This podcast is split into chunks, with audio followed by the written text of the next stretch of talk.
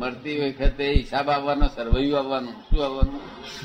આખી જિંદગી જે તમે કર્યું તેનું સરવૈયું મરતી વખતે આવે.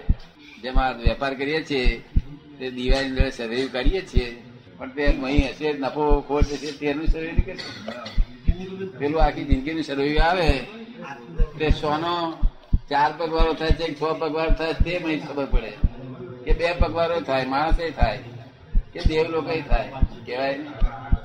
પણ જેવું કર્યું છે તેવું બદલો મળશે. આખી જિંદગીના સરવૈયાનું બે તૃતીયાંશ ભાગ હોય એ પ્રમાણે આપણને જન્મ મળે. બે તૃતીયાંશ આયુષ્ય બાકી હોય, એક્યાસી વર્ષ જીવવાનું હોય તો ચોપન વર્ષે આયુષ્યનો બંધ પડે, પણ કાચો બંધ હોય. અને બાકીનું એક તૃતીયાંશ બાકી રહ્યું ને એનું પાછો બે તૃતીયાંશ થશે, એટલે સત્યાવીસ વર્ષ બાકી રહ્યા તો નવ દો અઢાર વર્ષે પાછો બીજો બંધ પડે. જૂનો વત્તા નવો કરીને નવું સરવૈયું આવે. પછી નવ વર્ષ રહ્યા તો છ વર્ષમાં પાછું જે પુણ્ય પાપ કર્યા એ પાછલા હિસાબમાં જોઈન્ટ થઈને નવું સરવૈયું આવે. એવું.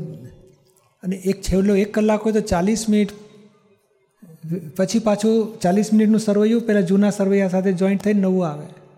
એટલે ક્ષણે ક્ષણે પાછલા હિસાબમાં આજનો અત્યાર વર્તમાનનો હિસાબ જોઈન્ટ થઈને આવતું જાય, અને છેવટે જે બેલેન્સ રહે ને એ સરવૈયું પ્રમાણે ગતિ થાય. એટલે આ બે તૃત્યાંશવાળું સરવૈયું ત્યારે આવી જ જવાનું છેલ્લી ઘડીએ, છેલ્લા કલાકમાં. એટલે છેલ્લી ઘડીએ જે બે તૃત્યાંશ ભાગનું હોય એ જ હોય. હા, એ જ હોય. બે તૃત્યાંશવાળું નહીં. બે એટલે ચોપન વર્ષમાં એણે પુણ્ય પાપ કર્યા હોય, ધારો કે ગોટાળા કર્યા, પાપ બાંધ્યું હોય તો જાનવરનો ફોટો પડે.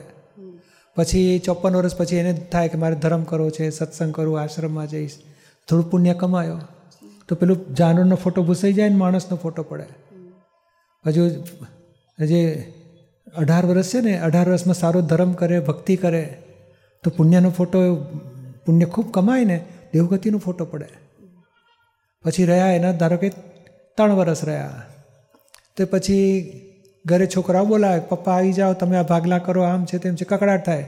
તો એવા ઝઘડે ઝઘડા થાય ને તો પેલું પછી સલાહ તને આમ કરીશું તેમ કર, તેમ પાપ બાંધે પાછો. તે પેલું દેવગતિનો ફોટો ભૂસાઈ જાય, પાછો માણસનો આવે, પાછો જાનવરનો આવે. પાછો બે વર્ષ તોફાન કરીને પાછો સમાધાન કરીને નીકળીએ ને પાછો ગુરુ પાસે જાય, તે પાછો પુણ્ય કમાઈને પાછો માણસનો ફોટો ટકે. એટલે ચડ ઉતર થતું થતું થતું છે તે છેવટે જે આવ્યું ને એ એની પાસે બેલેન્સ શીટ. પણ દરેક બેલેન્સ શીટ એ શું આખી જિંદગીનું સરવૈયું હોય છે. એ પુણ્ય પાપ સો કમાયો, પછી ત્રીસ ખોયા, પાછું તો પાપ અને પુણ્ય બેનું પ્લસ માઇનસ થઈને બેલેન્સ શીટ આવે. પછી પાપ સો જુદા પુણ્યના ભોગવવાના, ત્રીસ પાપના જુદા ભોગવાના, એ ભોગવવાના પાછા જુદા પડશે, પણ સરવૈયું આવે એનું. પુણ્ય વધારે હોય તો દેવગતિમાં જાય, પુણ્ય વધારે હોય, પાપે થોડું મિક્સર હોય તો મનુષ્યમાં આવે, પાપ વધારે હોય તો જાનવરમાં, બહુ પાપ હોય તો નરકે.